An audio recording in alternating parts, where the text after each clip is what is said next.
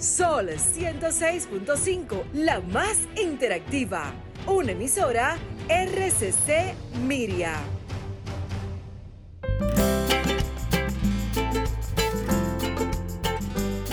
Preguntas y respuestas con altura y calidad. Entrevistas o compuestas en un paneo con personalidad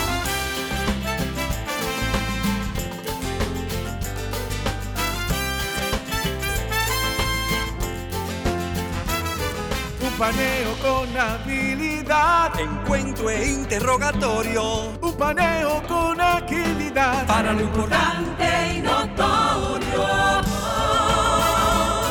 Un paneo sin recreo. Un paneo sin abucheo. Un paneo en su apogeo. Paneo, paneo, paneo. Muy buenos días, República Dominicana. Soy José Eliseo Almázar. Esto es Paneo Semanal. Por esta Sol 106.5 FM, también en YouTube, en nuestro canal Paneo Semanal, canal de Sol 106.5.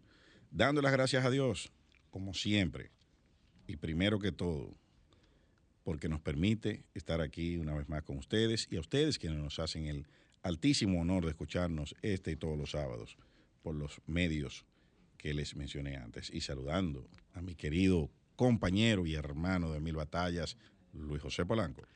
Muy buenos días, Eliseo, y muy buenos días a todos nuestros amables teleoyentes que nos hacen el favor de su audiencia todos los sábados de 10 a 12 meridiano en este su programa Paneo Semanal.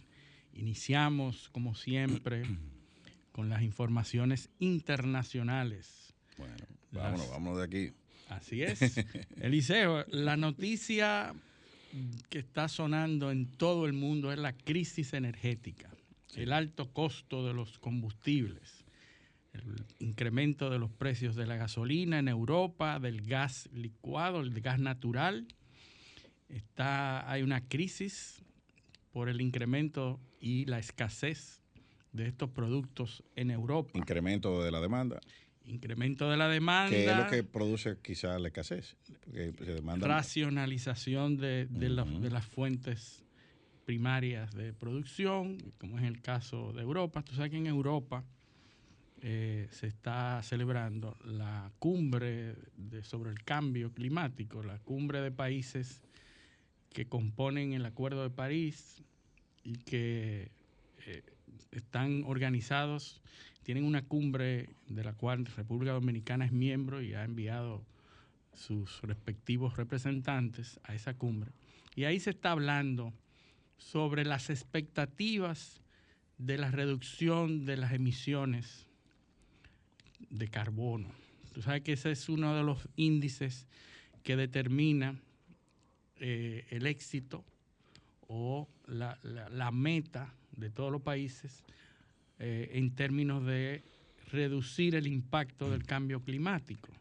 Hay toda una teoría que habla de que la actividad humana, eh, la industrialización, produce un impacto significativo en el clima mundial y que... Factor clave en el antropoceno. Exactamente. la, la nueva edad geológica de la Tierra antropoceno porque está influenciada por el hombre. La, presencia del hombre. La presencia del hombre. Y entonces todos estos países eh, se han reunido con el objetivo de intentar reducir las emisiones eh, tóxicas, las, emisiones de carbono en el, en, el, en el planeta, ¿verdad? Y a raíz de la escasez y de la crisis de la energía, estos países se tienen que preguntar de nuevo si está correcto el mantener las metas de reducción, porque esas metas de reducción implican reducir el consumo de, esos combustibles, de combustibles fósiles. Y el, cambio, el cambio de la matriz de, de producción eh, eh, de industria, de, del comercio, del transporte, de todas las, actividades que generan. Y, de, y de la producción de energía alternativa o energía renovable. Incluso la producción de alimentos, eh, porque la agricultura y la ganadería son eh, productores de, los más altos productores de, carbón. Así es, eh, la huella de carbono. Y bueno, los países están hoy en día revisando si son apropiadas las metas a las que se comprometieron para continuar con esta reducción. En el mundo se ha, se ha tratado y se ha dicho que eh, la meta mundial es reducir en 2 grados Celsius el incremento de la temperatura. 2 grados Celsius es una, eh, es una meta significativa, ¿verdad? Eh, los países están tratando de eh, examinar si las reglas del juego a las que se comprometieron están realmente, que son realistas. Porque cuando hay crisis de energía, cuando los, la energía se incrementa, cuando hay un problema donde tú no tienes energía, tienes que acudir a las formas de energía tradicional. Y estas son los combustibles fósiles porque son los que están disponibles eh, eh, más eh, de forma más abundante. Más abundante. Más barato. Tradicionalmente esa es la forma de energía desde la revolución industrial hasta nuestros días. la energía fósil es la, forma de energía por, excelencia, ¿verdad? Entonces, ya Europa se está planteando el cambio de energías alternativas, de energías renovables. Para el 2030 se plantea reducir el consumo de estas, estas formas de energía fósiles. El problema es cuando no hay, cuando la escasez y el aumento de estas energías provoca una detención de la, de la, de la economía. Y entonces tienen que volver atrás. Es un tema de estabilidad de suministro también. Así, así eh, mismo. O sea, eh, no, no es no necesariamente es el precio la única variable de la energía, sino la estabilidad en el suministro. En el suministro. Eh, la, seguridad, la confiabilidad, porque todavía, por más que se ha trabajado en ese sentido, y en el caso europeo, eh, no se ha encontrado un sustituto, por ejemplo, a la energía nuclear. en Japón, cuando, eh, cuando sucedió el desastre de Fukushima, la central de Fukushima, eh, intentó cambiar su, su, matriz a gas natural y el resultado fue que hubo que volver a, a, apoyarse ¿no? En el tema de energía nuclear. Y entonces en, Europa tú tienes, por ejemplo, los franceses, que son los líderes en consumo de energía nuclear, todavía no han, eh, no es el caso de los alemanes, que sí han podido con el gasoducto, con el Nord Stream, han podido eh, eh, a cambiar un poco su, su, matriz energética, pero ese no es el caso de los franceses. No. Ni el resto de Europa. No, y, ya que tú mencionas Rusia, el asunto de Rusia es que hace unos meses, y lo comentamos en, ediciones anteriores de este programa, ha estado programando ese suministro de gas precisamente a la luz de esas metas de cambio a, energías alternativas, energías renovables. Entonces Rusia, que sabe que cada vez más Europa estará demandando menos gas natural, ha comenzado desde ahora a racionalizar el suministro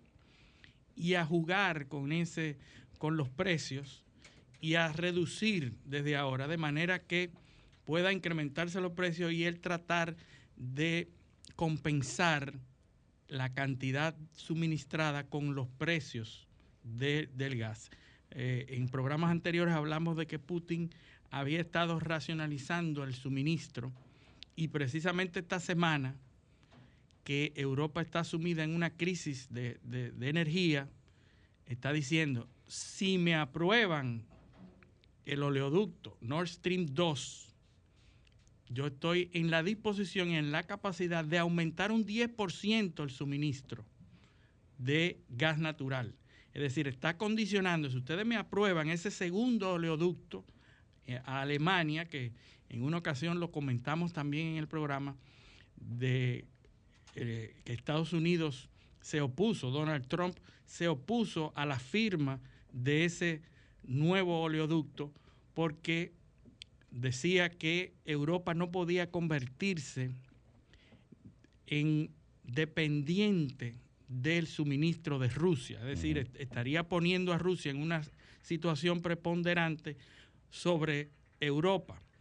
Eh, Estados Unidos bloqueó la firma del segundo oleoducto Nord Stream Nord Stream 2, un gasoducto. Sí. porque, porque, es de gas, es de gas natural, correcto. Eh, el, el, Stream Nord 2, eh, ya Putin está diciendo, si aprueban ese gasoducto, pues yo estoy en capacidad de aumentarle un 10% a esas eh, a, ese suministro, ¿verdad? Tratando de compensar el, problema de la crisis. Tenemos que decir que Europa consume de, parte de Rusia 2.6 millones de millones de galones. 2.6 millones de millones de galones. Ellos lo, lo, calculan en metro cúbico, pero un metro cúbico son 264 galones más o menos. Pues esa es la cantidad que Rusia provee a Europa, que es bastante. Bastante. Un 10%, un aumento de un 10% en eso es increíblemente grande, increíblemente alto. En un momento en donde no solamente Europa está sumida en una crisis de energía, sino, que China también. China que además está experimentando inundaciones, problemas en su infraestructura para suministrar y hacer llegar eh, la energía a todos sus sitios industriales. Está entonces tratando de, duplicar la demanda, es decir, está tratando de consumir más. Y eso obviamente provoca una desestabilización en la producción de energía en el mundo entero. A mayor demanda, pues los precios aumentan y entonces esto está provocando un problema. Incluso hay un racionamiento en la, energía en China, ¿no? En China, eh, eh, así es. La energía eléctrica. La energía eléctrica tiene, tienen apagones y tienen problemas para eh, China tratando de hacer, de reducir un poco o racionalizar el uso de la energía. Que China está demandando carbón como fuerte, fuente principal de energía, carbón. hay que decir que China es uno de los de los países industriales, la segunda o tercera economía más alta del mundo, pero sus niveles de consumo de energía son energía tradicional, energía de carbón. Entonces, esa, esa demanda eh, está provocando distorsiones en el, mercado mundial. Una ralentización en la producción de bienes que unido al otro factor, que, es el tema del transporte marítimo, está provocando serios eh, problemas de desabastecimiento en las economías que, eh, dependen de los bienes importados de China. Así es.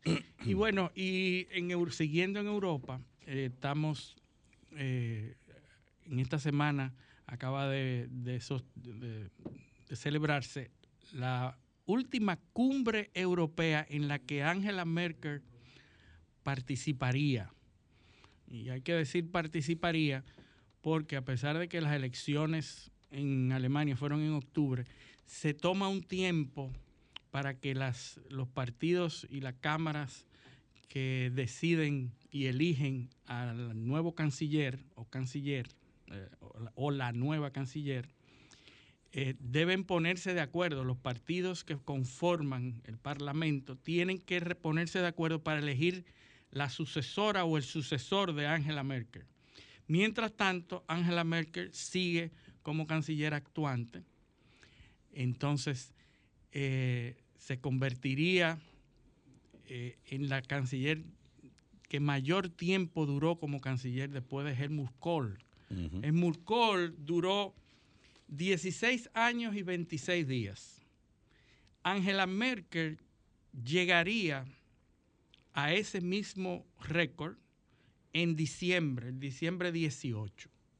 Es decir, que si los partidos no se ponen de acuerdo para formar el gobierno, para formar el gobierno antes del 18 de diciembre, Angela Merkel sobrepasaría esa, ese récord. ¿Tú crees que ella está jugando para récord?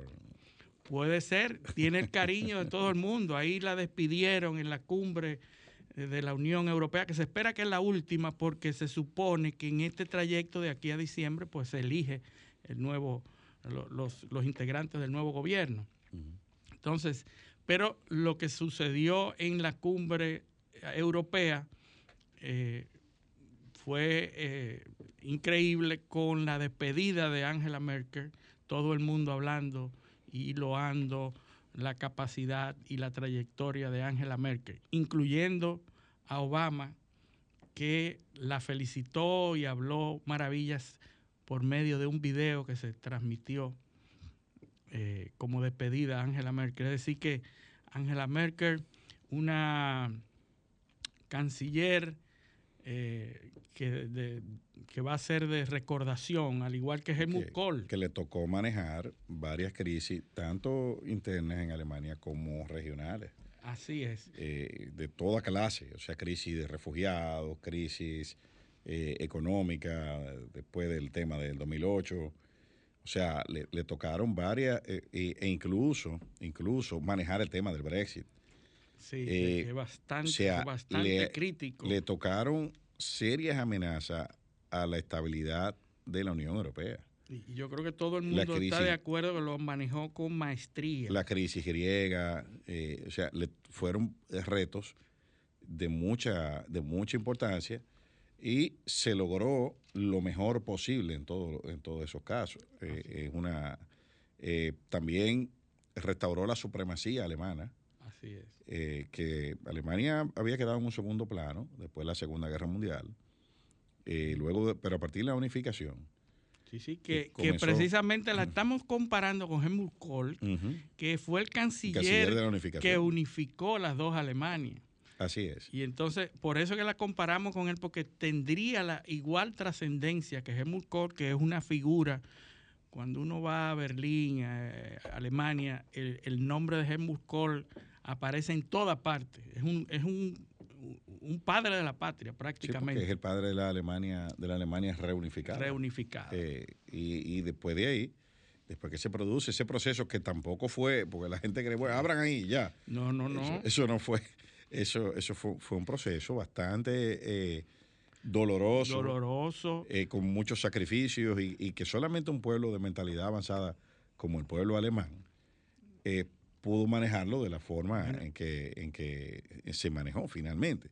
Y Angela Merkel entonces lo que, viene es, lo que viene es a apuntalar el liderazgo alemán en la Unión Europea, pero ya desde otra aproximación, eh, eh, porque contra los alemanes, por razones históricas que todos conocemos, había y hay todavía eh, mucha animadversión, pero hubo un cambio de pensamiento Incluso en los intelectuales alemanes, cuando se trata de filosofía de la historia, han desarrollado unas construcciones ideológicas conceptuales para, conceptuales para ubicar el periodo del nazismo eh, de una forma que responda a la nueva filosofía de vida de los alemanes Y, de, y del rol de los alemanes en el mundo. O sea, es ahí había un proceso profundo de transformación.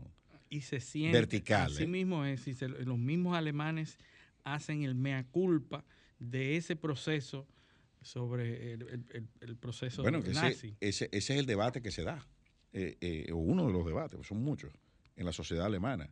¿Cómo vemos esto? ¿Como, como un mea culpa que debemos hacer o como parte de un proceso político que se dio, que se dio. en varios países? y que en, en esa, en, en, medio de esa, y que lo lógico es que los procesos políticos en, en lugares que están interconectados, especialmente por fronteras terrestres, como es el caso de Europa, se expandan.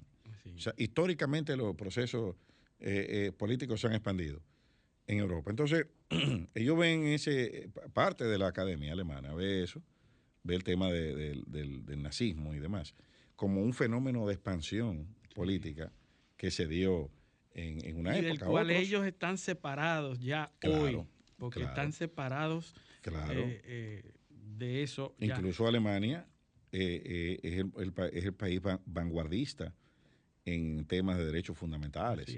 en temas de, es referente de estudio en temas de derecho constitucional, porque después de la Segunda Guerra Mundial tuvieron que reordenar el país y por ahí se empezó y de ahí pasó a Italia y, el constitucionalismo europeo es en esa franja que se desarrolla eh, hasta que cruza el Atlántico y llega a América. Estados Unidos, así es. Y tú sabes que precisamente haciendo el paralelismo de Angela Merkel y Helmut Kohl, recordamos lo que fue la famosa cortina de hierro, ¿verdad? Entre los comunistas y, los, y, los, y los occidentales, los, aliados y los que no estaban en la órbita comunista. Había lo que se llamaba la cortina de hierro. Y tú sabes qué está pasando en Europa hoy. Hay una segunda cortina de hierro, según los expertos, que se está dando entre los países miembros de la Unión Europea y los que no son miembros de la Unión Europea. Y hay una especie de cortina de hierro eh, conceptual y migratoria, porque ahora se están viendo los problemas migratorios que eh, precisamente se escenifican entre Polonia y Bielorrusia. Bielorrusia o Belarus, como algunos le, llaman, eh, en, que fue uno de los puntos, y lo menciono porque fue uno de los puntos de la cumbre, de esta última cumbre de la Unión Europea.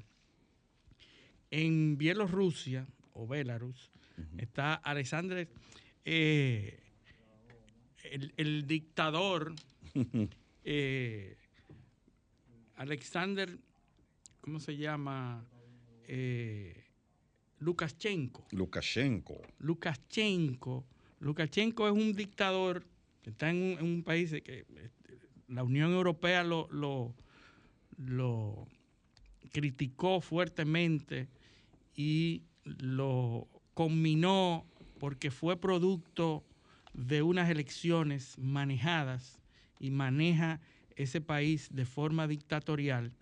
Y entonces Europa le, impone sanciones de todo tipo. Y entonces Lukashenko utiliza la migración como forma de presión hacia la Unión Europea.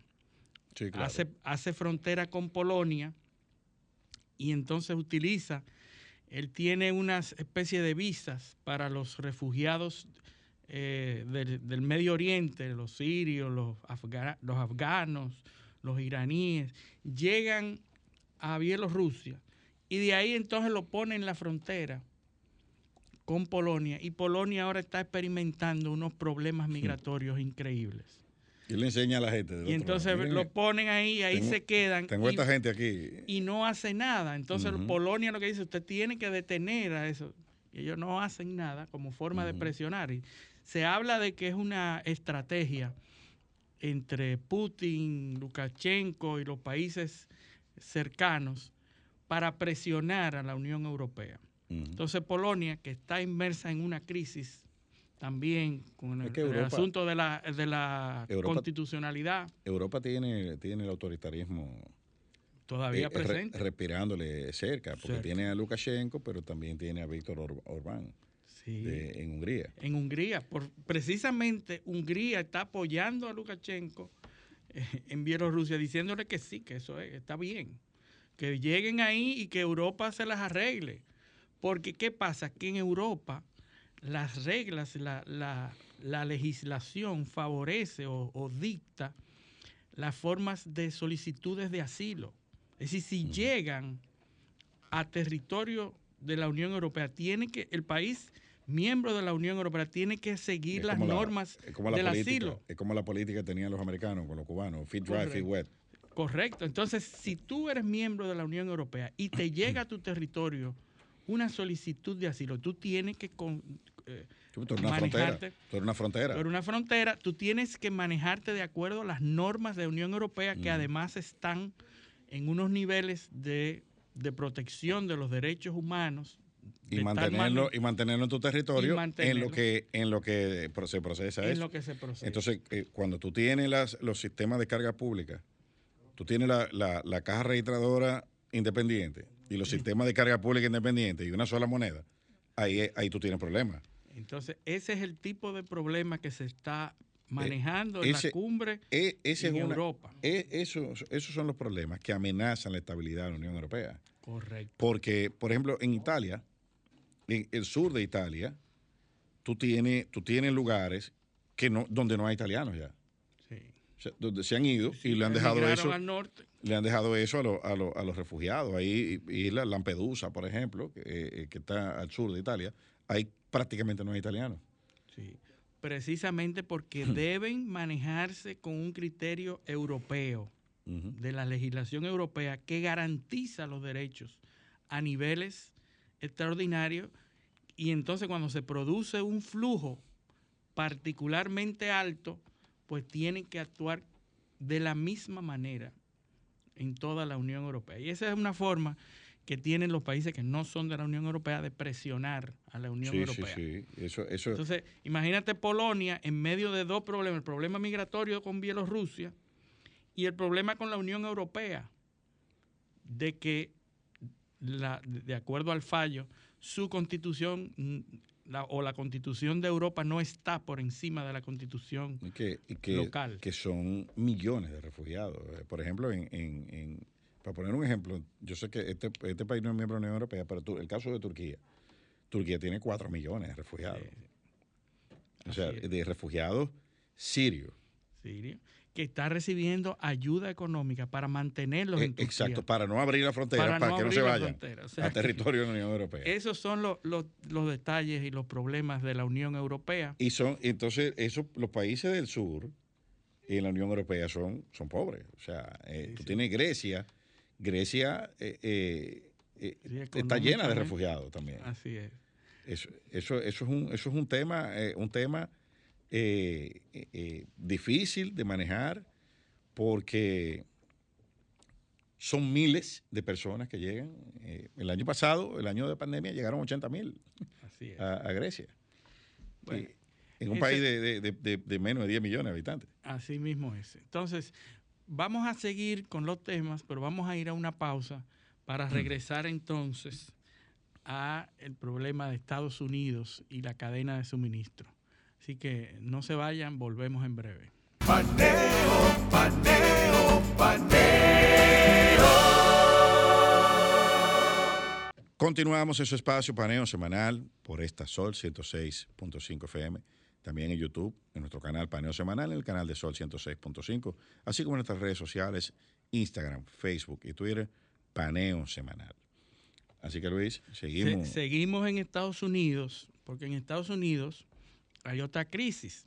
Aparte de la crisis energética que también está presente en los Estados Unidos, incrementando los precios y todo, pero hay otra más grande, la crisis de la cadena de suministro.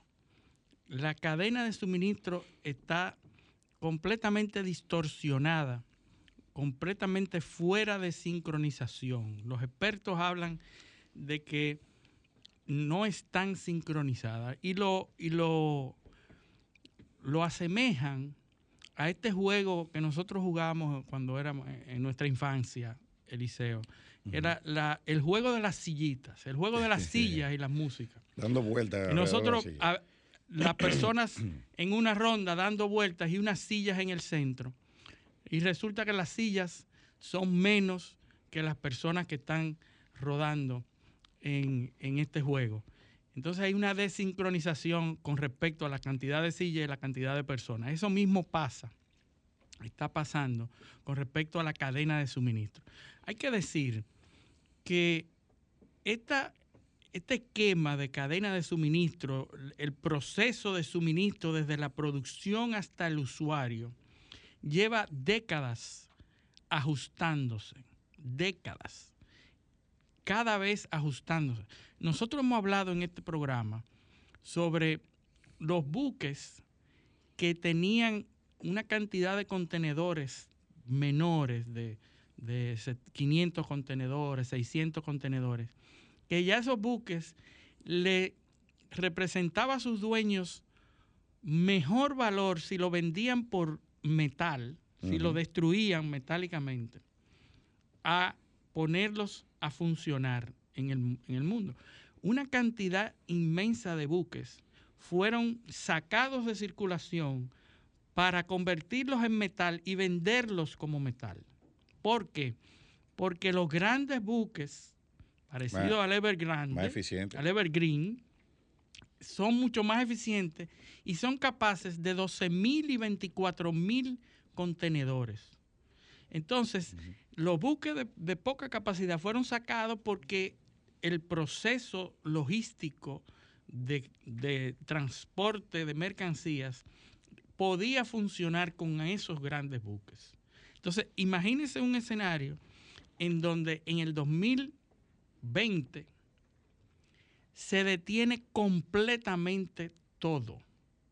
Todo, nada de producción. De repente esa cadena de logística. Nada, nada de, de puertos, nada de transporte, nada de compras, nada todo se detiene. No, al contrario, todo compras, pero todo por un canal. Por un canal. En el cual había que utilizar los servicios pero que se consumieron los productos que ya estaban en existencia. Sí, claro, claro. Es decir, imagínense una economía detenida completamente. Y está tan detenida que hay una noticia de que 12 ballenas nacieron el año pasado un récord mundial en una zona específica del Ártico. Es decir, imagínense el impacto en el mundo cuando todo se detiene y reinicia las operaciones, la, el reto de volver a sincronizar estas operaciones. Volver a sincronizarla con menos cantidad de personas que muchos murieron por la pandemia, fueron desahuciados, fueron sacados de sus empleos, fueron despedidos y mientras todas las capacidades de los puertos está bajo, las fábricas comienzan a, funcionar con una demanda ahora mayor, porque todo lo que no se compró antes, hay que, retraso, hay, que volver a comprar y recomprar hacia atrás. Entonces, cuando ocurre este hecho de que hay una cantidad de demanda, hay una fábrica que están produciendo, tratando de equipararse al nivel del 2019, una cantidad de personas demandando bienes por encima de lo que demandaban en el 2019, por encima, una capacidad logística de transporte para sacar las mercancías de los puertos, con choferes que ya no, ya no están, porque muchos o fueron despedidos o murieron o están fuera del, negocio ya. Entonces, ¿qué pasa con eso? China, que es el principal eh, suplidor de los Estados Unidos o Asia, produce una cantidad de bienes, llega a los puertos que trabajan 24/7 llega y lo montan en todos los, en todas los barcos. Pero los barcos van a los puertos de Estados Unidos, de la costa oeste, y ahí en los puertos no hay quien saque a tiempo esas mercancías. Ya hay medidas que se han tomado, pusieron los puertos 24/7 con turnos extras, etcétera, pero si uno ve eh, lo que está pasando en el puerto de Los Ángeles, por ejemplo, que se están acumulando una cantidad de, naves que no han podido atracar en el puerto para eh, descargar las mercancías, porque el puerto no tiene la capacidad de sacar la mercancía de los puertos a tiempo por la falta de choferes. Entonces, o sea, en China no hay quien lleve la mercancía a los puertos y en Estados Unidos no hay quien la saque. Quien la saque de, los, puertos. Y entonces se está agrupando los puertos. a la crisis de los contenedores. A la crisis de contenedores que ya dio la primera, eh, eh, el, primer evento que sucedió cuando se cerró el canal de Suez hace unos meses, ya hizo, ya hizo pensar a los suplidores, a los que distribuyen mercancía, que deben pedir con tiempo por si vuelve a pasar. Y tener... La experiencia que tuvieron los hace pensar, no, vamos a pedir el doble ahora. porque si eso vuelve a pasar me desabastezco otra vez. Y entonces la gente está demandando más. Pero el que llega a un eh, anaquel de Walmart vacío, entra en pánico y dice, ahora yo voy a pedir más, donde lo encuentre lo voy a comprar. Y entonces eso incrementa la crisis, porque hay mayor demanda. Sí, claro, ante la, ante la expectativa de, la expectativa de, escasez, que, de, que- de que hay es escasez. lógico que se incremente la demanda para no eh, quedarse sin Pasa producto. el mismo problema que el papel de, hi- higiénico. El problema que Sí, sucedió con el papel higiénico es lo mismo, lo único que a gran escala. Pero, pero el, el consumidor norteamericano, o sea, lo que, lo que hay que ver primero es lo- el tema de la vulnerabilidad de la economía o de la dependencia La dependencia. de la economía norteamericana de las, de las importaciones asiáticas, especialmente la China. Eh, eh, creo que el 45% de las importaciones Así es. provienen, provienen de, De Asia. de Asia y son mayor- mayoritariamente China. Entonces ahí, ahí hay un... Ahí, Ahí le están reclamando a Biden esa dependencia. no, y hay sectores, porque eso es, eso es un promedio general, pero hay sectores donde la dependencia es prácticamente 100%. Bueno, la dependencia de, de- de piezas y metales para la infraestructura de transporte de los Estados Unidos es completamente asiática.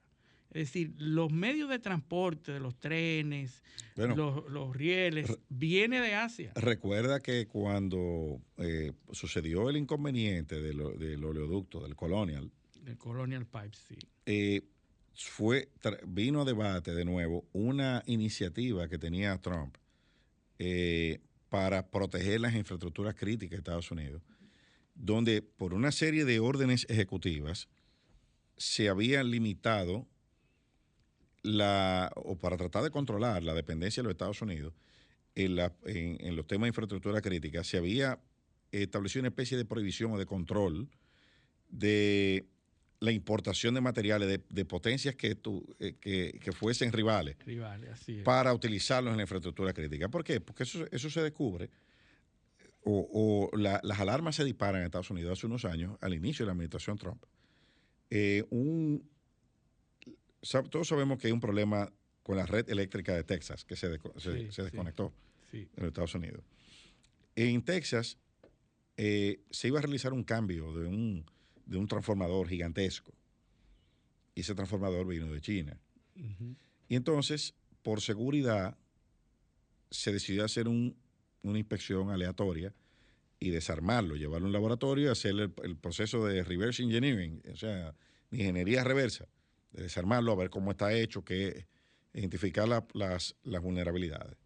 Y se determinó que en la estructura, el- el- el- en el firmware, o sea, los programas, que, los códigos matrices que trae de fábrica de las tarjetas electrónicas, podían ser vulnerables. Una puerta trasera. Exactamente, habían posibilidades de que existieran backdoors y poder entonces manipular mediante el hackeo y alterar el funcionamiento de, de esas, de esos componentes. Pero después entonces se determinó que también en los trenes, como tú dices, en, el, en, el, en, el- Sí. en los oleoductos, porque esto es un proceso que tiene años Así es. válvulas electrónicas, eh, eh, o sea, que podían en un momento X ser intervenidas por potencias enemigas. eh, o, o- Así es. Bueno, la, la dependencia es una cuestión de seguridad del Estado, pero cómo reversar esa dependencia es muy difícil, porque una, una, una industria que ha ido moviéndose de Estados Unidos hacia otros países por cuestiones económicas, ¿cómo tú haces, cómo tú incentivas para que vuelvan a estar y en la los transferencia tecnológica. Eh, ¿Tú sabes cuántos de, cuántas decenas de miles de chinos se han formado en los, en los laboratorios? Y en los centros de, de producción de científica más importantes de Estados Unidos? Así Esos es. son los números uno en nacionalidad en estudiantes extranjeros. Bueno, el día que China decida por una legislación o una normativa interna prohibir las eh, exportaciones de piezas que sean claves para la infraestructura de transporte de los Estados Unidos, ahí se va a desatar la próxima guerra mundial. Está solamente a, a expensas de que China decida internamente eh, prohibir las exportaciones de ese tipo de, de piezas que son fundamentales para que la economía de los Estados Unidos internamente se pueda mover de un sitio a otro. Y estos son de las cosas que le están reclamando a Joe Biden, cosas que Trump en su momento lo estaba enfrentando, tratando de enfrentar y haciendo conciencia de que debían traer esas industrias de nuevo a los Estados Unidos, pero todo se diluyó y dice eso es economía, nadie le puso caso. Son, son muchas cosas porque también en Estados Unidos hay un tema y que tiene que ver mucho con la vulnerabilidad, ya no tanto por los temas de, los comerciales ni de los chinos, sino hay una crisis eh, por las detenciones de inmigrantes. Sí, sí. De nuevo. Otro récord. De nuevo está ese tema. 1.7 millones de inmigrantes han sido detenidos en la frontera es la cantidad más alta desde 1960 en Estados Unidos. Increíble, increíble. Esa es otra crisis. O sea, Trump, en la administración Trump, eso llegó a menos de 400 mil. O sea, tú estás viendo. Increíble. Menos de 400 mil. Y entonces, ya en el año 2020, se disparó a 800 mil y pico. Pero ya en el año fiscal 2021 1.7 millones. O sea, se duplicó de un año a otro y se cuadruplicó en dos años. Quiere decir que había problemas no, que había que tomar en no, cuenta. No, la, y la, pero lo peligroso es la tendencia que tiene, porque se ha cuadruplicado en apenas dos años. La última vez que, que, que se detuvo un número similar de inmigrantes en la frontera con los Estados Unidos fue en el año 2000. O sea, nosotros eh, en esa materia, Estados Unidos retrocedió 20 años. Bueno, y, a, medida que se intensifique la crisis mundial, esa inmigración no tiene otra cosa que aumentar. Bueno. Porque a mayor crisis, bueno, pero, eh, mayor entonces, flujo están, migratorio. Entonces están dándole legitimidad a los argumentos de, los trompistas. Así es. Eh, tenías razón. Pues mira, mira cómo nosotros hemos tratado dos temas hoy. Ahora. Y, vemos que son eran dos temas neurálgicos de Trump. Y los dos parece que tenían razón, que era como él decía. Así es. Así es. Bueno, saludamos a nuestro compañero José del Castillo. buenos días, José. Aquí estamos en los temas internacionales de los Estados Unidos. Buenos días, sí. Eh, un saludo a toda la radio, audiencia y los que nos siguen a través de, la, de las redes sociales. Eh, no, venía escuchándolo eh, sobre la situación de, de la cadena logística a nivel internacional. Yo quería apuntalar que eso evidentemente ha tenido un impacto eh, brutal en lo que es el comportamiento de los precios internos de la economía dominicana, al igual que en el resto del mundo. Y a eso hay que sumarle la situación de los precios de los combustibles el incremento de la demanda global eh, pues ha eh, generado primero esa situación que se produce en, el, en la logística de transporte de las materias primas, pero también eh, una mayor demanda de combustibles fósiles. A pesar de que hay una industria automovilística que ha estado migrando progresivamente hacia automóviles eléctricos, pero todavía, evidentemente, es una ínfima parte del, consumo global de motores de combustión. Todavía eh, eso pasarán algunas, probablemente décadas, para que podamos tener un impacto significativo en lo que es el mercado de combustibles relacionado con el transporte terrestre. Y el transporte aéreo también, y marítimo, ¿no? Eh, todo, eh, evidentemente todo apunta a que terminaremos en, que los medios de transporte serán eléctricos, pero eso es un proceso que, tomará tiempo. Entonces el petróleo eh, la semana pasada ha estado alrededor de los 85 dólares, 87 dólares el barril. Y eso evidentemente pone en una situación delicada a las autoridades dominicanas que han estado subsidiando el precio de los diferentes productos. Eh, tengo entendido que más de 10 mil millones se han dedicado al subsidio del sector de hidrocarburos.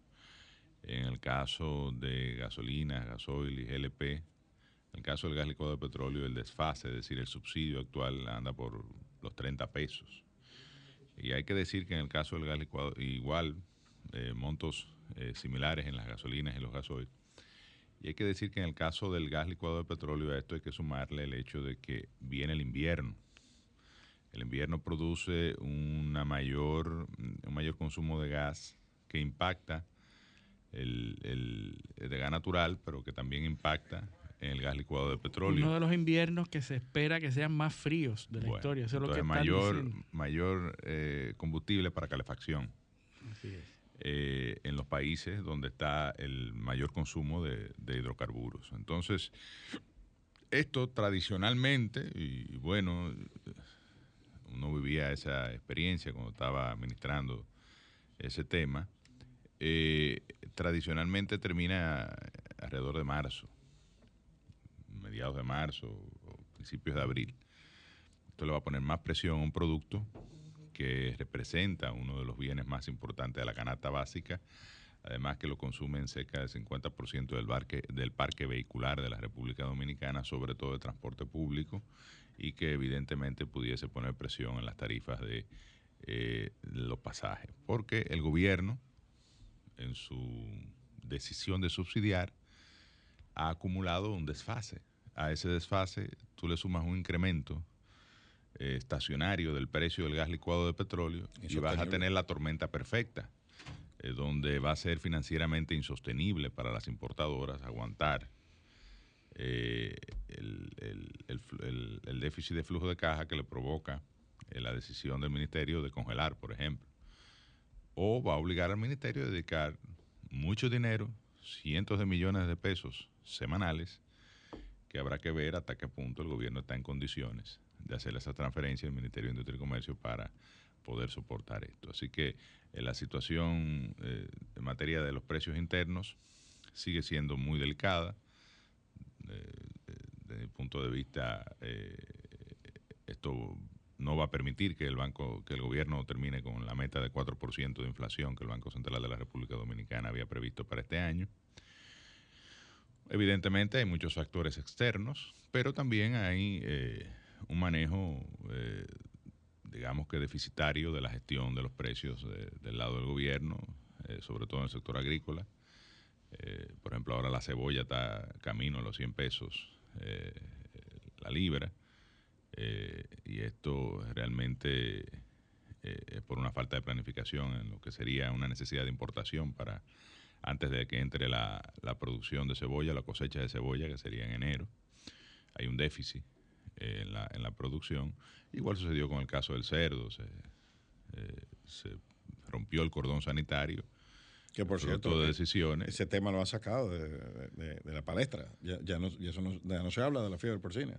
Sí, y, como, si se hubiese... y, está, presente y se siguen pagando cerdos. Ajá. Eh, Pero es como si se hubiese erradicado. Y se siguen sacrificando. Eh, no, cuando se erradique, yo estoy seguro que lo van a anunciar con bombo y platillo. No, no, pero lo que te digo es que no se está eh, hablando como si, como si no existiera. Se restableció, he visto, por ejemplo, ayer estuve camino a Santiago y vi que en la cumbre hay un puesto de, de, de fumigación de los cerdos y demás pero ya es tarde. Ya la ya de porcina está en el país entero. En el país entero. Eh, después de 42 años de haber sido erradicada, cuando se tomó aquella decisión drástica, que probablemente fue la que permitió que se erradicara, de sacrificar todos los cerdos a nivel nacional.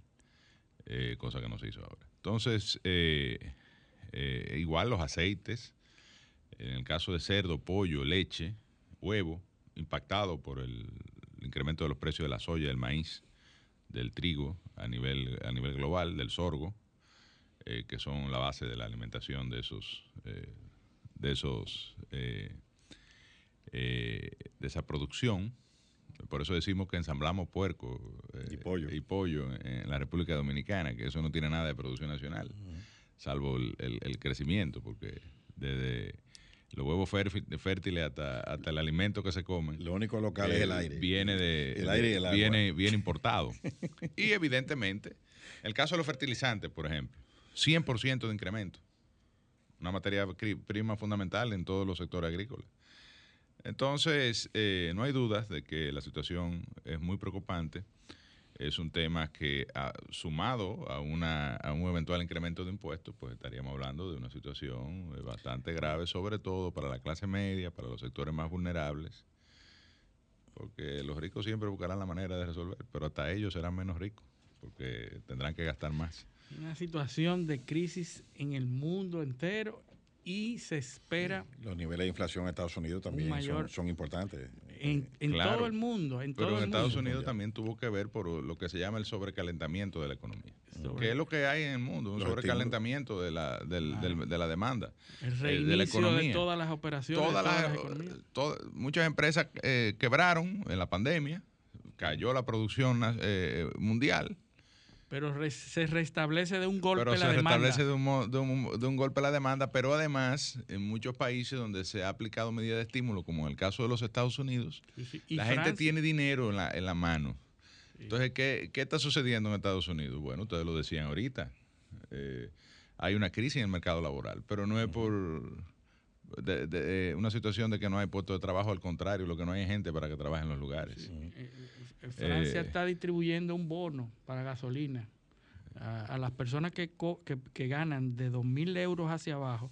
Francia le está mandando un cheque de 200, 300 euros para compensar el problema de la inflación y el, y el alto costo de las de la energía. Bueno, aquí decir, estamos haciendo lo mismo, porque aquí le pagamos un cheque a las importadoras para que eh, se, vendan se el producto más barato de lo que lo compran. Sí, el problema se, es que no le pagan el costo financiero, eh, le pagan atrasado. Bueno. Eh, la, esa, esa, rotación eh, se rompe y hay un costo financiero en el medio que a mí no me parece que se esté pagando. Eh, o sea que... Lo, parece lo, que aún así sigue siendo negocio. O sea que... Sí, sí, no, es negocio, es negocio. Lo que es insostenible en el tiempo. Definitivamente. Eh, que, eso, por parte del gobierno. Por, exacto. No, Sobre por, todo. Por todo, porque el mercado en un momento. No, es porque el importador lo que te dice, si tú no me pagas, yo no importo. Y ya. Entonces, la, la, evidentemente que el gobierno está forzado, obligado.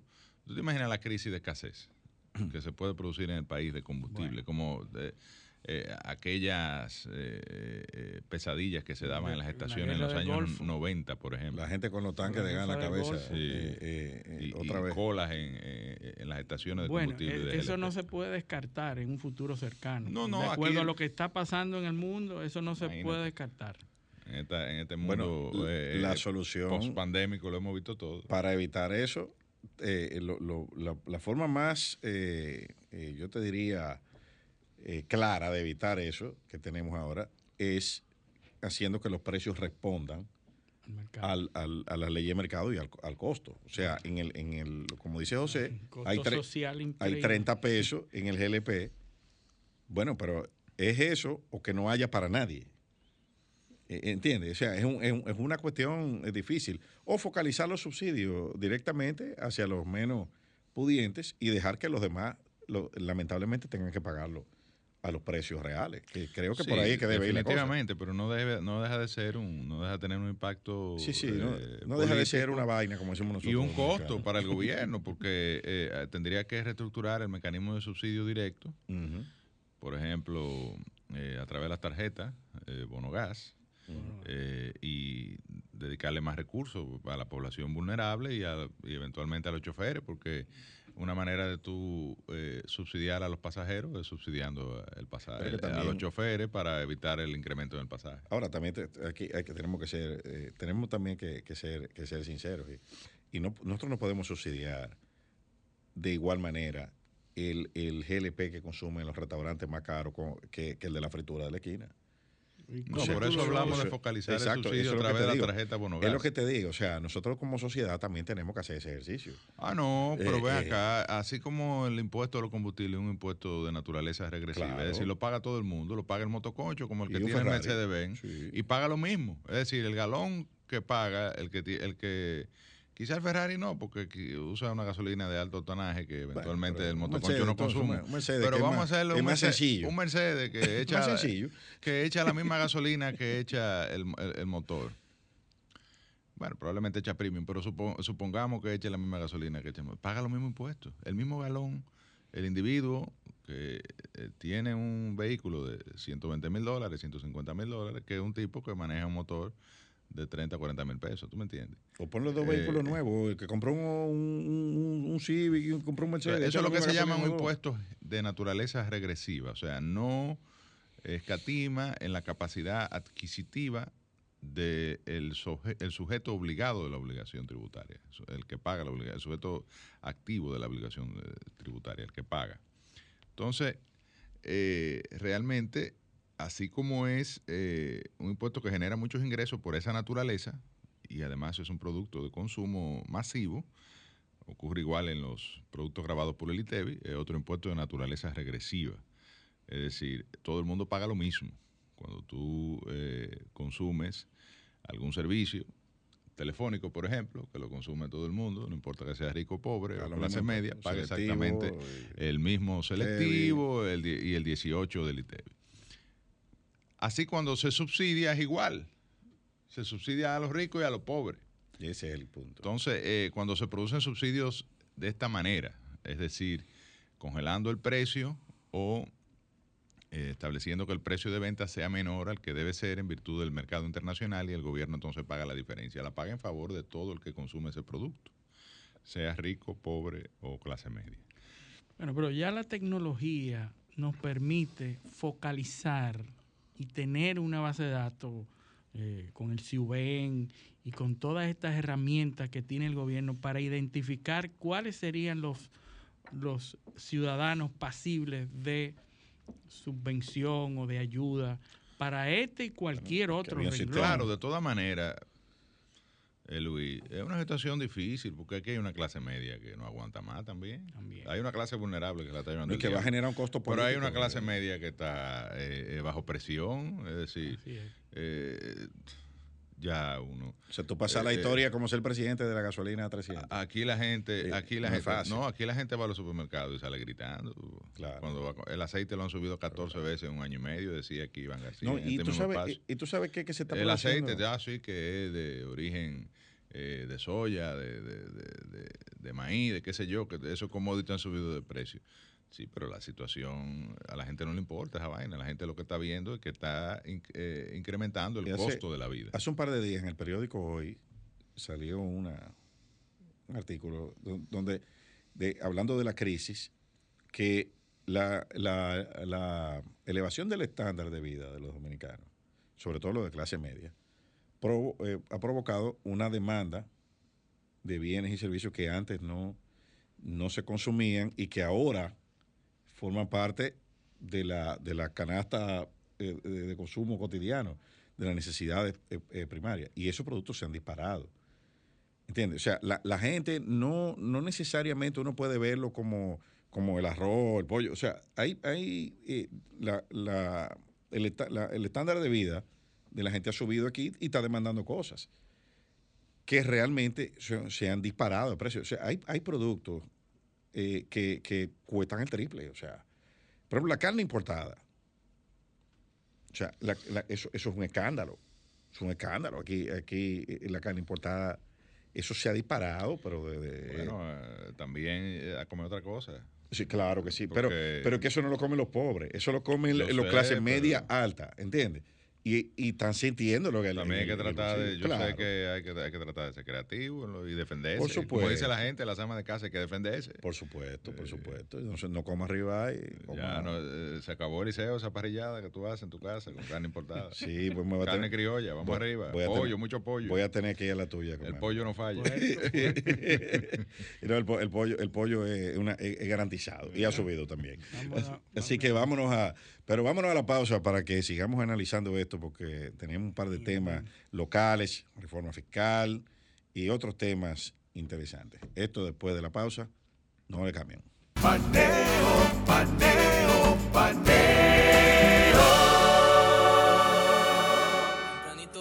Continuamos en Paneo Semanal por esta Sol 106.5 FM, también en YouTube, en nuestro canal Paneo Semanal, el canal de Sol 106.5 y en nuestras redes sociales, Instagram, Facebook y Twitter. Paneo Semanal.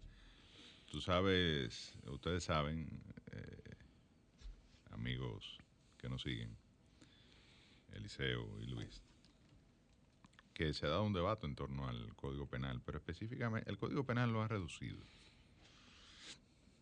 Es decir, ha habido en la opinión pública una tendencia a este, reducirlo al tema del aborto, las tres causales, o no, o una causal, eh, un planteamiento sobre la discriminación, sobre todo a, a la población LGTBQ. Después la corrupción, en un menor Ese medida. me- menos, porque se ha ido más al debate del- de la ley de extinción de dominio y eso. Sí. Eh, y ahora el tema de la pena sobre el- la violación, sobre todo cuando no hay consentimiento en la relación sexual entre parejas, porque eh, todos están de acuerdo en que una violación entre personas que no se conocen eh, debe ser eh, penada con la máxima pena, que entre O 10 y- conocidos que no son pareja. 10 y 20 años. Sin embargo, yo creo que esto es un tema de vicio del consentimiento. Es decir, cuando no está el consentimiento, no importa que se sea pareja, que se sea novio, que se sea esposo, que se sea o que no se conozcan, el, acto, sobre todo si implica agresión eh, y el acto sexual no consentido, eh, debe ser penado de la misma manera. O sea, la naturaleza del, del delito, la, digamos, configuración, bien, los elementos constitutivos son los mismos.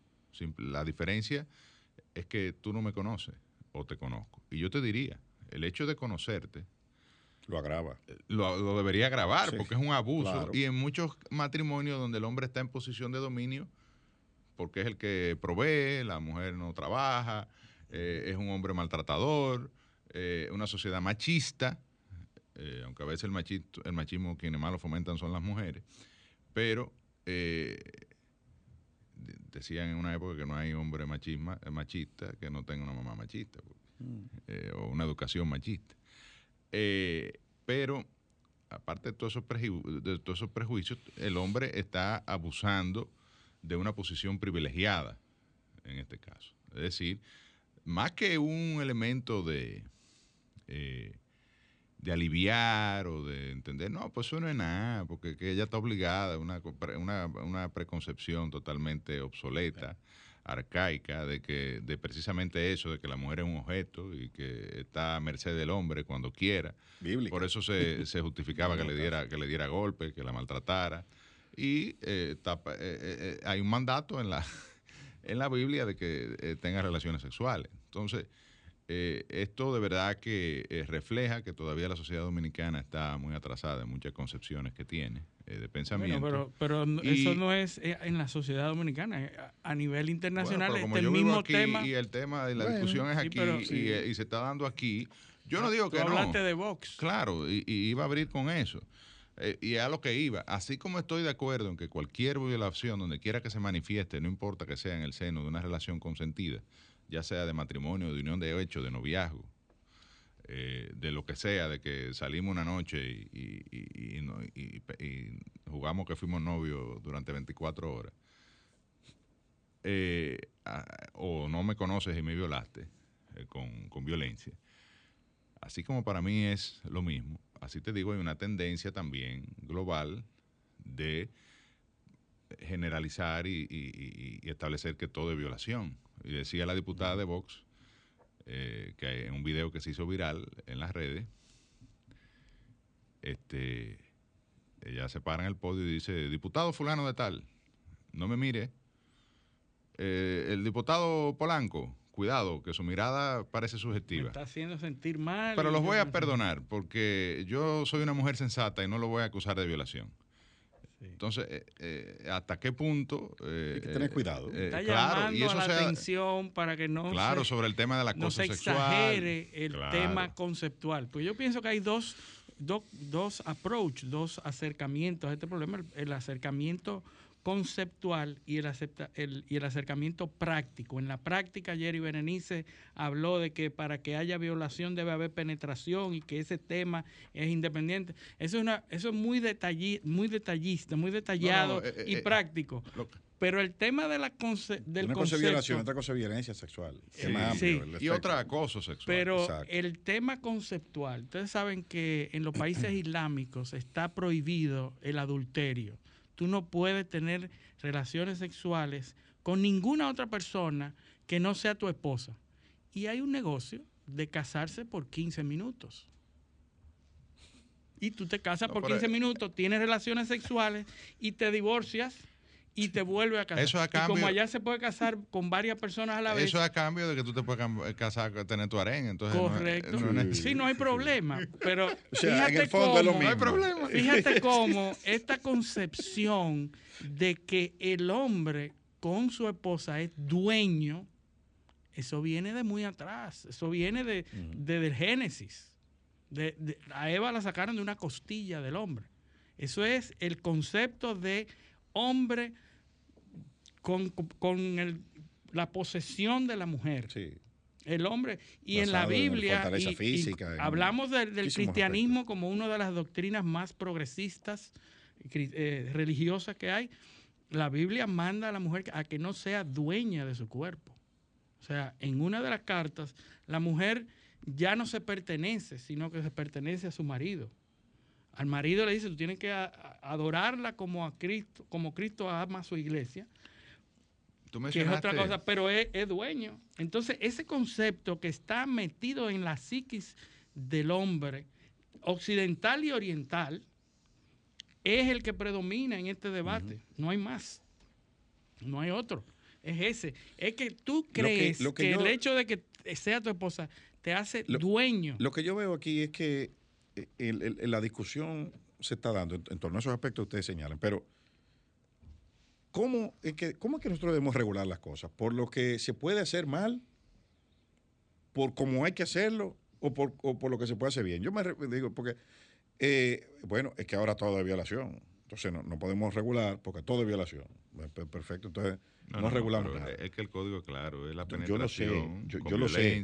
Yo, lo sea, sé, lo que yo estoy diciendo Hay es... que tipificar, eso lo de la diputada era una exageración, en torno a Claro. un proyecto de ley que está No, pero- tipificando no. las miradas subjetivas como acoso sexual. Bien, pero eso, eso, eso es un que bien extremo. puede serlo, porque si yo miro a Pero- una mujer que la estoy encuerando con los ojos y se va a sentir incómoda, incómoda. Sí. ya el hecho de que se siente incómoda quiere decir que yo estoy Bueno, pero que eh, entonces- penetrando entonces- entonces eh, o, vamos a ver una o- cosa. o afectando su integridad. Y más Y si al afectar su, integridad, la estoy acosando. y Sí. más si tú tienes Y posición más si yo de soy el jefe de ella y ella es mi secretaria, no puede decir nada. Ahora, ahora la noción es lo que la noción de peligro. eh, nosotros lo que hemos estado aumentando la noción de, de peligro de, eh, conforme a nuestra a nuestras emociones, a nuestra eh, eh, Bueno, Eliseo, que es el derecho convencional. Tú Yo- lo sabes. pues yo lo sé, La claro norma que se sí. construye en, en virtud Claro de lo que que, la sí. sociedad entiende que es bueno y Ahora malo. vamos, vamos a entrar vamos a entrar en el debate en el debate o, la- o en la conversación eh, eh, filosófica. Entonces ahora el sistema el sistema va a garantizar la incomodidad de una persona o la comodidad de una persona o, el derecho de una persona a sentirse cómoda como la mire el, otro. O sea, eh, eh, eh, ah, estamos, como, no estamos yéndonos como muy lejos. No, en el caso dominicano no es eso. No, está, está bien. Yo No, estoy hablando en términos es generales. ese, pero no te lo que te quiero decir que hay elementos suficientes para un debate sobre Sí, claro. hasta, hasta dónde llega eh, mi integridad como persona, hasta dónde... Hasta el eh, derecho de cómo me miren. de- claro, definitivamente, definitivamente. Y eso va al tribunal porque él me que- miró eh, de una forma que a mí no me gusta. Bueno, habrá que ver, no solo que no te guste, sino que la O sea, sociedad... vamos a ver tipificar. ¿Cuál es la mirada de acosador? No, habrá Eh, que ver. Ahora, yo, Si tú lo miras yo sí tú te lo digo... miras, si, si y si tú tienes lente puesto, ¿cómo Ahora, yo he visto tigres, amigos de uno, que eh, aparece una dama eh, voluptuosa Sí, y dicen, diablo, y la miran de una forma porque eso es que cultural tú dices, mierda, pero la encueraste con los ojos. Sí. Pero digo, el acoso dominicano no es el le- acoso español. A lo mejor ella le molesta eso, mi querido hermano. Claro Ahora, que que, uno la mire porque los ojos están ahí, uno ve para adelante. Pero, Pero que son las el- expresiones que vienen el- asociadas. el acoso y español- cómo esa mujer se siente en virtud de su integridad. Eso es verdad. eh, eh, se siente, incluso a veces tuve que se sonrojan y se sienten mal. Entonces, Sí. cuando se produce esos dos elementos, el acto, eh, digamos, excesivo de expresiones eh, eh, lascivas, y luego la- el sonrojo de la dama, ahí hay algo más que bueno, yo, ay, él solo me miró. claro. Es como el anuncio, ay, a mí no me miró, es tu pelo, manita. Claro, claro. Pero, pero el piropo ha desaparecido completamente. O sea, Pero lo que antes gente- era... no sé- Claro, aquí ¿y quién se yo no sé- atreve? Ya. Yo no sé cómo se va- hay, hay gente que yo no sé cómo se va a hacer ahora. Sí, hay- a- antes Por eso era- que hay una reacción de las mismas mujeres de una parte que dice, Que yo, yo, eso. "Ey, yo quiero que me enamoren. Aguanten eso, aguanten eso, espérense. Eso es uno, Pero eso es uno, y no un, y no la expresión de un legislador que dijo que a las mujeres les gusta que Mire, le den. Eh, qué bueno que tres hombres estamos hablando de este tema, porque en el programa que sigue Vienen tres mujeres vienen a, a tres, decir lo tres contrario. mujeres exactamente. feministas duras, No eh, una magistrada que es la que maneja ese tema, a, a- a acabar con nosotros. No mentira, No, hablar. No, a- no, no, no, porque el programa de ellos es Trátame bien. O sea, que Claro, trate- que la No, traten y bien. que además son gente que eh, tienen la preparación y la, y la calificación. claro, son este tema. profesionales muy Yo competentes. sí quiero, para finalizar, eh, citar a la, a la eh, procuradora adjunta Jenny Berenice, donde decía algo que es evidente, es decir, el problema es que, por eso Carl Schmitt, hablando de filosofía del derecho, decía que hay una indigestión legislativa en los cuerpos eh, eh, congresuales. Como dice tu profesor, Porque- mi- mi- nuestro profesor, dice que hay dos tipos de abogados, los que mueren de inanición doctrinaria Sí. y de indigestión doctrinaria. Sí, porque lo que pasa es que hay tanta, hay tantos textos ahora y, y y- y tú puedes leer cualquiera. a Schmidt, a Kelsen y a Lovenstein eh, y, te marea fácil. Si tú, ¿tú no te- si tú no estás bien desayunado, hay problema. Entonces, el tema es que ya eso está regulado en la ley dominicana, en el Código Penal Dominicano, mediante una modificación que se hizo eh, en el año 1997. Entonces, el artículo 30 331 del Código, modificado, establece que constituye una violación todo acto de penetración sexual de cualquier naturaleza que sea, porque antes era el ayuntamiento carnal consensuado. Ilícito, Ah, ilícito, como si fuera para hacer hijos.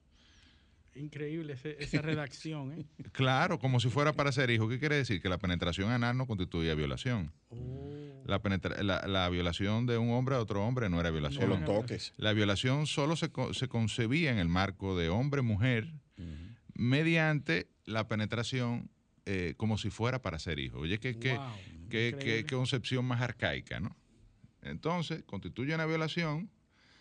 Eso, así fue como lo enseñaron en la universidad. Eso estamos Sí, hablando de los otros sí. días. A lo mejor la Claro. gente cree que es de 1884 No, que estamos no. hablando, de 1901. Eso era el derecho penal. El así. profesor Julio César Castaño, que fue que me dio derecho penal, lo decía. Ayuntamiento carnal ilícito como si fuese para ser hijos. Igual que el tema de... Y lo decía muerto de la risa, porque, Claro que porque sabía porque que era una barbaridad. Una, una una barbaridad. barbaridad. Lamentablemente yo estudié antes del 97 y luego en 97 eso se corrigió. Entonces dice ahora que constituye una violación todo acto de penetración sexual de cualquier naturaleza que sea cometido contra una persona, no importa que sea hombre o mujer, mediante violencia, constreñimiento, amenaza o O sorpresa. sea, todo acto sexual. La violación será castigada con pena de 10 a 15 años de reclusión. Sin embargo, la violación será castigada con reclusión de 10 a 20 años, es decir, un agravante, cuando se producen perjuicios de personas vulnerables en razón de su estado de gravidez, embarazada, quiere decir, invalidez, una persona con limitaciones, o de una discapacidad física o mental. Porque evidentemente estás ante una persona que eh, no, eh, está en un estado de indefección mayor. Y un grupo, un grupo vulnerable. eh, eh, Claro, que se será igualmente castigada de 10 a 20 años y multa de 100 mil a 200 mil salarios, la que se ha cometido contra un niño, una niña, un adolescente, y eso vino eh, a, a raíz de la, de la- del Código del Menor, sea con amenaza de un arma, sea por dos o más autores o cómplices, sea por ascendente legítimo, natural o adoptivo de la víctima, o sea, en, caso de incesto, sea por una persona que tiene autoridad sobre ella, eh, eh, es decir, el jefe que viola a la secretaria, o por una persona que ha abusado de la autoridad que le confiere sus funciones. Todo ello independientemente de lo previsto en los artículos del Código de Protección de Niños. Entonces, ahora viene el asunto eh, que nos ha generado el, conflicto en el Congreso ante las declaraciones de ciertos legisladores. Con igual pena se sancionará a la persona que incurra en una actividad sexual no consentida en relación de pareja en cualquiera de los casos siguientes. A. Mediante empleo de fuerza y violencia.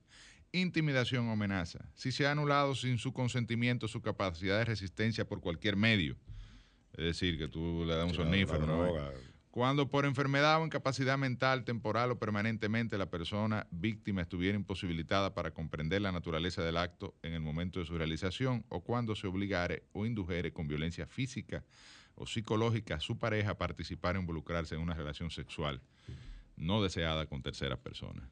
Está claro. Es decir, un menage à trois, como decían los franceses. Sí.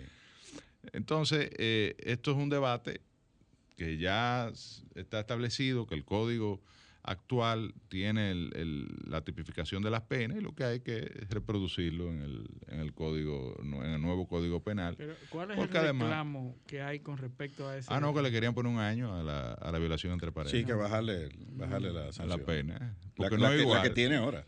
Porque no es igual, porque que tú y yo somos marido y mujer y tú tienes que No, entrar en lo que yo diga. Si no, pero, Ah, pero- no, por aquí. Tú no estabas enterado de eso. Pero aquí, No, le- no.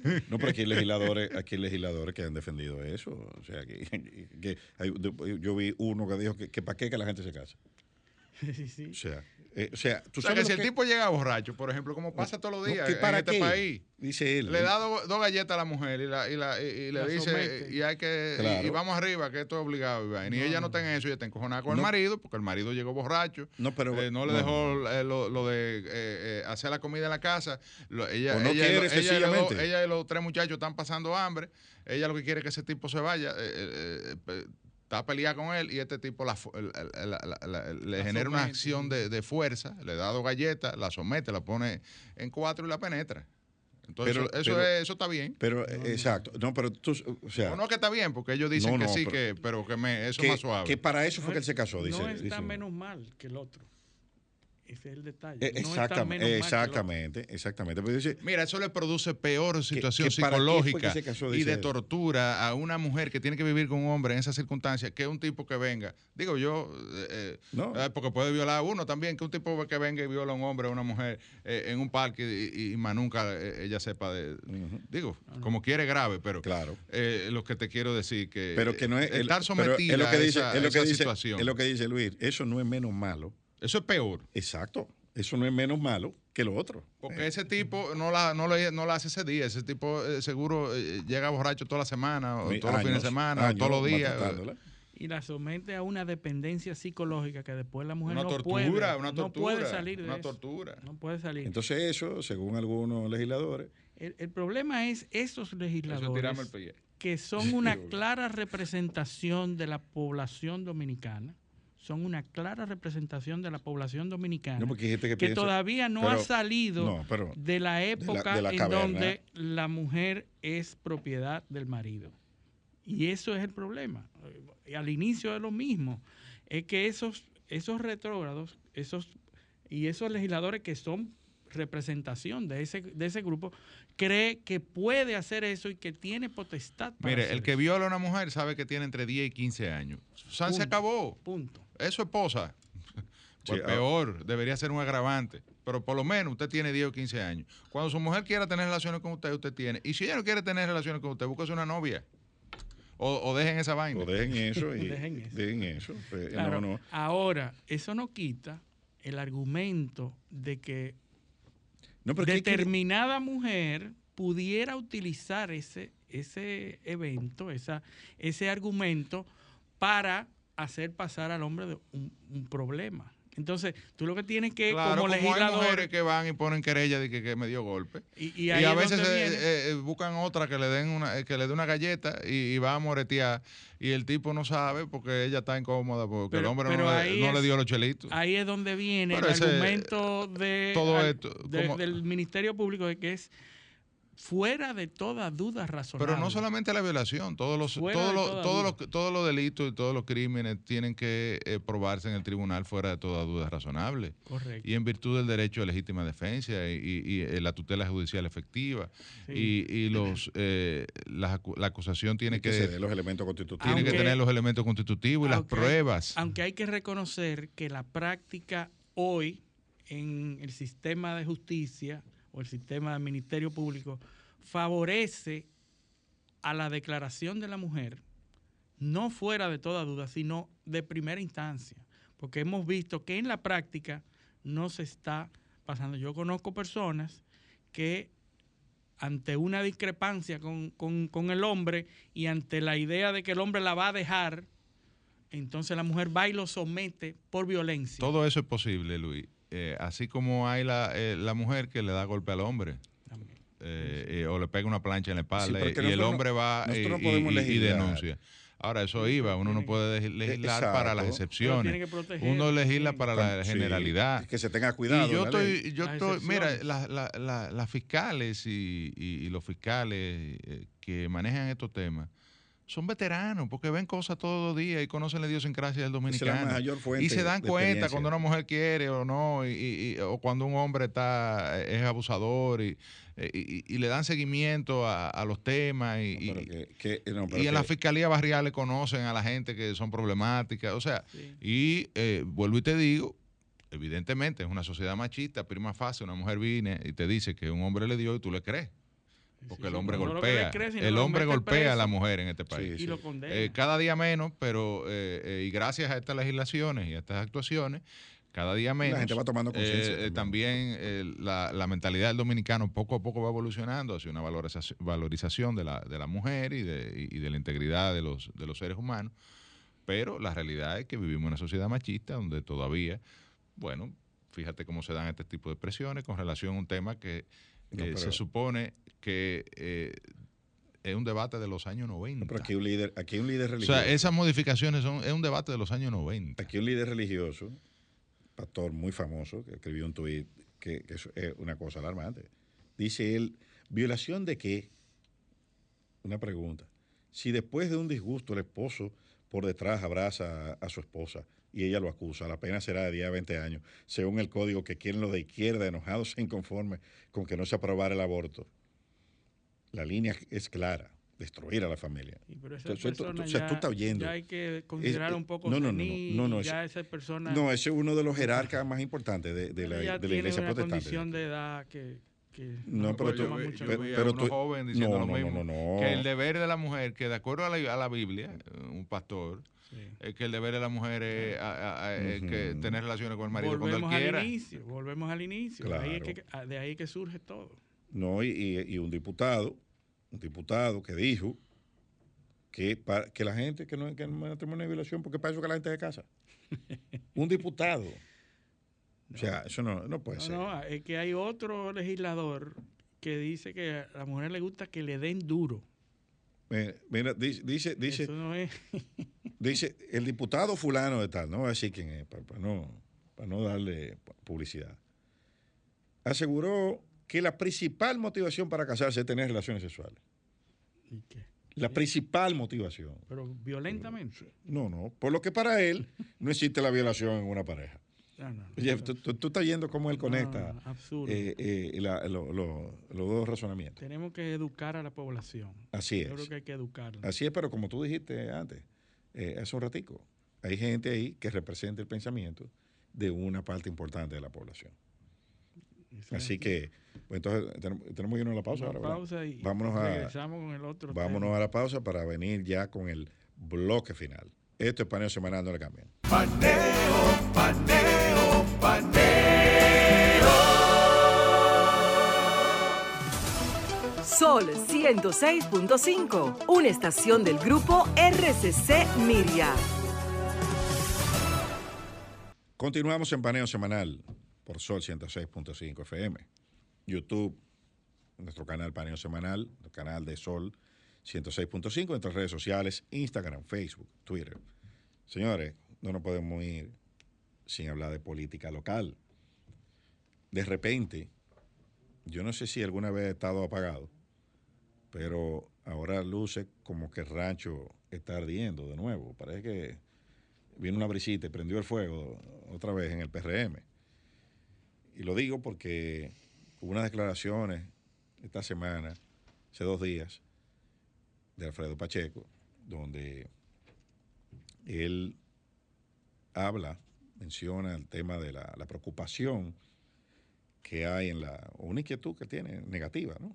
Diciendo que ha habido mucho nepotismo en, en este gobierno, donde los pocos empleos disponibles o los empleos disponibles que ha habido para eh, colocar a los militantes del PRM han sido empleados por los funcionarios para colocar familiares y allegados.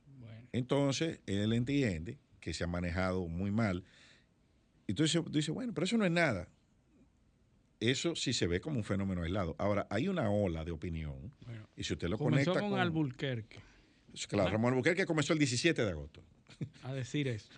A, quejarse por, cosas. Y también a, hablar, pero este es el diputado Elías Baez, el, eh, Ronald Sánchez, que era diputado también, Guido Gómez Mazara, Está haciendo campaña. Que anda haciendo campaña. En todos los pueblos. Eh, está ahora, bueno, ahora se suma Alfredo Pacheco. Hipólito en dos o tres ocasiones. Dice que, hay muchos funcionarios que son come solo, dice Hipólito. Entonces, en ese partido, eh, bueno, vimos aquellas declaraciones del de la fin de semana pasado de David Collado, que muy fuera de, eh, o sea, rompieron mucho el estilo, ¿no? Un político muy sosegado, muy tranquilo, y lo vimos exaltado. Pero el, mensaje era que se iba a hacer un levantamiento para colocar a todos los compañeros. Que el PRM unido jamás será vencido. Y que un llamado de unidad de paliza eh, dos días antes. Y a lo del PRM, que, bueno, porque de, aquí a diciembre van a estar todos nombrados. sí, claro. Bueno, pero en febrero Paliza dijo lo mismo, que en unas semanas eso iba a estar resuelto en el Palacio, eh, el problema de, de los compañeros. Entonces, ¿qué sucede? A principios de año que viene hay un proceso interno en el PRM para elegir las autoridades del partido. O sea que esa es la explicación de todo esto. Bueno, no, la explicación es que no le han podido resolver a, las bases. Y, hay algunos miembros. y viene un proceso interno. viene un proceso, entonces hay que ir a, donde ellos, a, calmarlos y a tratar de ver a quiénes tú le puedes resolver. El problema es que eh, hay una, eh, en medio de este ambiente, que hay de una reforma en, eh, prácticamente la, que tenemos la encima. De la esquina, sí una situación, que, eh, un panorama económico que luce estable todavía, eh, por fortuna, pero que está enfrentando serias amenazas. Bueno, el Banco Central dijo que teníamos un crecimiento eh, extraordinario. Entonces, hay una, una serie de, factores que, que, están haciendo daño y la oposición, que ha estado, se ha pasado todo este año y pico reorganizándose en trabajo interno, específicamente el PLD y tanto, y la Fuerza Pueblo también. Perfil bajo. Claro, no, no, pero trabajando lo interno. Fíjate que el, eh, eh, supuestamente el PLD, muchos PRMistas creían que estaba destruido, pero entonces le gana al Colegio de Abogados, le gana la ADP. Entonces, ven acá, pero yo pensaba que estaban, que estaban eh, inutilizados. Pero resulta que conserva una capacidad operativa para movilizarse en determinado frente y le ha propinado dos derrotas. El presidente Medina sale a ruedo eh, muchos dicen que, eh, que, eso no es nada, que bueno, todo lo que, lo que se ha dicho. Ahora, lo que saben, lo que saben de política del otro lado, se están moviendo. Sí, sí.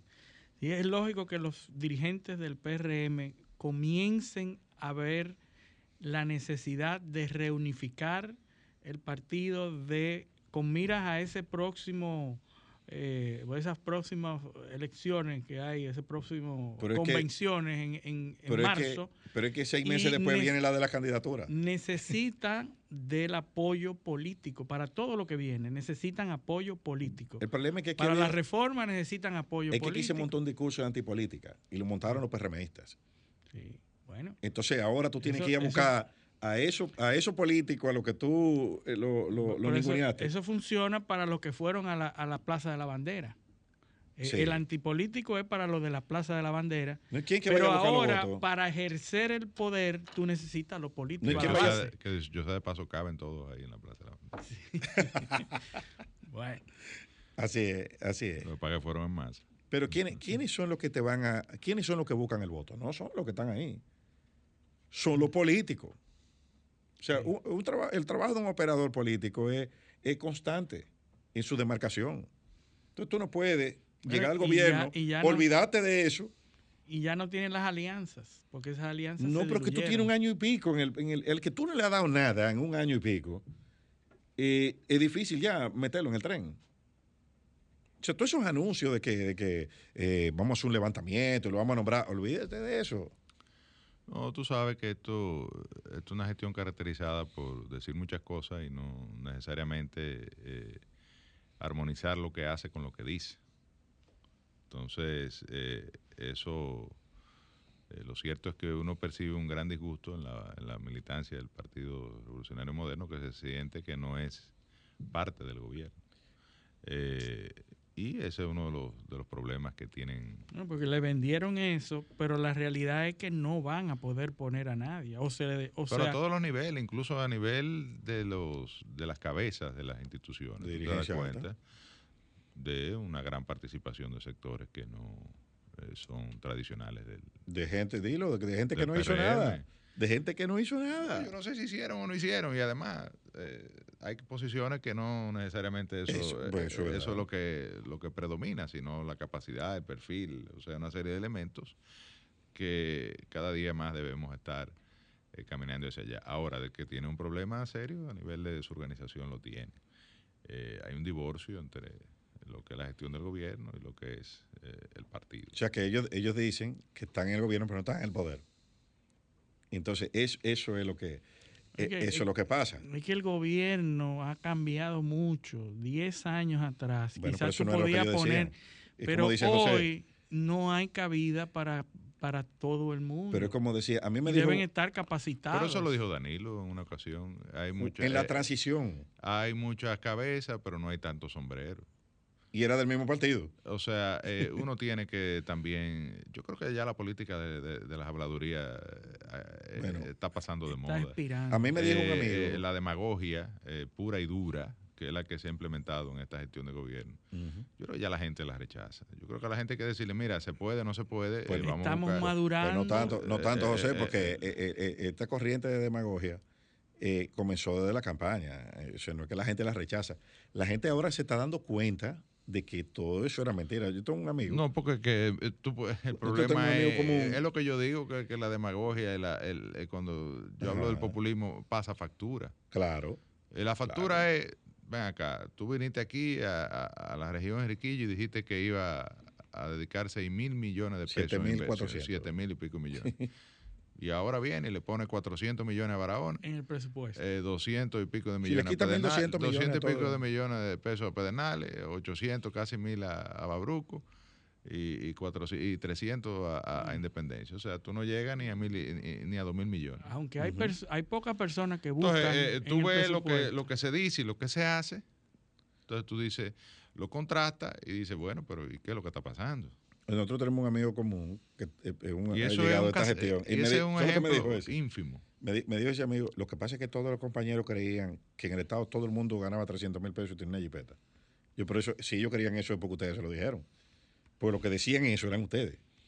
Y cuando estaban en la oposición, ¿entiendes? Eh, eh, Bueno, lo cierto es que ellos han subido los salarios eh, y han nombrado menos gente. pero todos los compañeros. Ah, bueno. Sí, no, porque eh, el- la, cuestión ahora. Si, si hay uno que gana 300 y una- tiene una jipeta, el otro quiere ganar lo mismo, pues tú sabes cómo es que las cosas se... Bueno, y, y parece ser que la salida de Danilo, que había estado callado, y, y las declaraciones de Danilo también ha acelerado ese proceso político en el PRM. Y hay algunos que dicen que las, las declaraciones de Danilo le benefician al PLD y otros que dicen que la salida de Danilo perjudica al PLD. Entonces que- hay un debate. Pero es, ¿Cuál que es, no la solo, realidad? pero es que no solo Danilo el que está fuera, el PLD tiene tres precandidatos fuera, haciendo su Sí, pero en trabajo. el caso de Danilo específico, Pero- cuando sale Danilo a dar las declaraciones es cuando produce las reacciones en el bueno, PRM. po- eh, en era, el era- era el que tenía más tiempo fuera del escenario, eh, de, de- de esos escenarios. Lo que te demuestra que eh, está generando el efecto que, que se busca. Es decir, la gente que dice que los peleadistas no pueden hablar, que no tienen moral, que tienen que quedarse callados un tiempo. Quédese callado usted. Yo tengo un derecho fundamental a decir lo que yo quiera. Además, yo creo que el equilibrio democrático requiere de una oposición, eh, de una posición crítica, que ponga, que haga los planteamientos bien o mal hechos. Ya el, el ciudadano tendrá el derecho entonces de evaluar quién tiene la razón y quién no. ¿Quién dice la verdad? Pero yo creo que una sociedad, yo preferí, prefiero una sociedad plural, donde haya discusión, donde se debatan los temas, a unos que estén callados y otros que sean los únicos que hablen y que digan y, que, mientan ampliamente. Eh, como se ha venido demostrando, no porque yo lo diga, sino porque ahí, están los hechos.